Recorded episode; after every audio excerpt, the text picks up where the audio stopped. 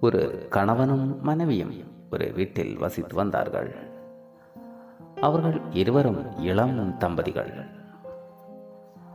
அந்த மனைவி நிறைமாத கர்ப்பிணியாக காணப்பட்டாள்.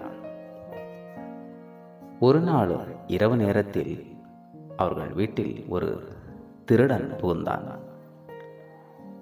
அந்த திருடன் அவர்கள் வீட்டின் மேல் சன்சைடில் ஒழித்து இருந்ததை அந்த கணவன் பார்த்தார்.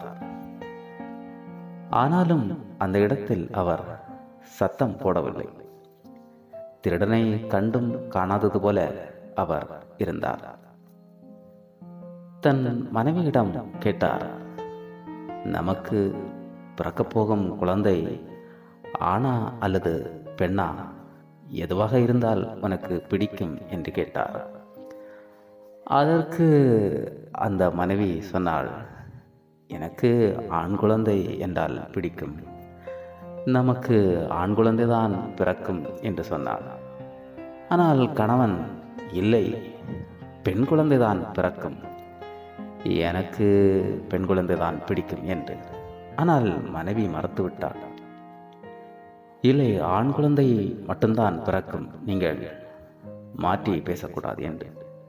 கணவன் இன்னும் சத்தம் போட்டு சண்டை பிடிப்பது போல. யார் சொன்னார்? ஆண் குழந்தை அல்ல பெண் குழந்தைதான் பிறக்கும் என்று இவர்களது வாதம் அதிகமாகி போனது. அப்பொழுது கோபமடைந்த அந்த கணவன் மனைவியை கொஞ்சம் திட்டி அடிப்பது போல கொஞ்சம் அடிக்க ஆரம்பித்தான். ஆனால் வலிக்காதது போலதான். ஆனாலும் சத்தம் போடும் அளவிற்கு வலிக்க அடிக்க ஆரம்பித்தான். இவர்கள் வீட்டில் சத்தம் அதிகமாக கேட்பதை அறிந்த அக்கம் பக்கத்தினர் ஓடோடி வந்தார்கள். இங்கே என்ன சத்தம்? என்று. அப்படி ஆட்கள் அதிகமாக வந்தவுடன் அந்த கணவன் சொன்னான் அங்கே பாருங்கள் வீட்டில் திருடன் நுழைந்திருந்தான். அவனை பிடிக்கத்தான் இத்தனை சத்தம் போட்டோம் என்று.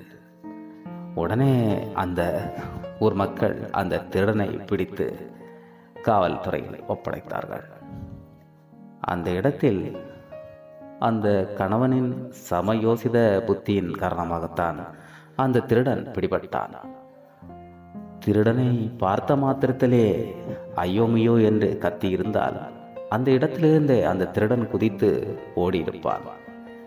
எனவே சில இடங்களில் அவசரப்படாமல் சமயோசித புத்தியுடன் நடந்து கொண்டால் நாம் அந்த சூழலில் ஒரு நல்ல முயற்சி செய்து பலனையும் அனுபவிக்க முடியும். அவசரப்பட்டு நடந்து கொண்டால் அந்த இடத்தில் நமக்கு எந்த பலனும் கிடைக்காது. அந்த பலன்களை கோட்டை விடுவோம். எனவே அவசரப்படாமல் சில இடங்களில் புத்திசாலித்தனமாக நடந்து கொள்ள கற்றுக்கொள்வோம்.